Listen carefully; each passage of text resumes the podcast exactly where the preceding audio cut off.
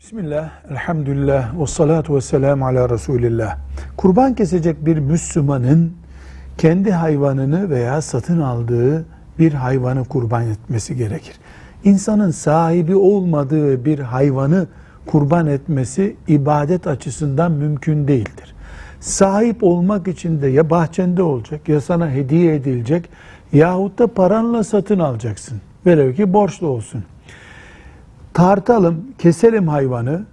Kestikten sonra bağırsaklarını, işkembesini, kemiklerini çıkaralım. Olan eti tartarız, et fiyatından alırız şeklinde. Henüz sahiplenmemiş olduğu hayvanı kesmesinin fıkıh açısından caiz olmayacağını düşünüyoruz.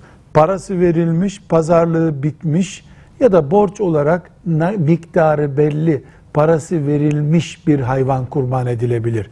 Kestikten sonra et hesabı yapılarak e, kurban etmek mümkün değildir. Velhamdülillahi Rabbil Alemin.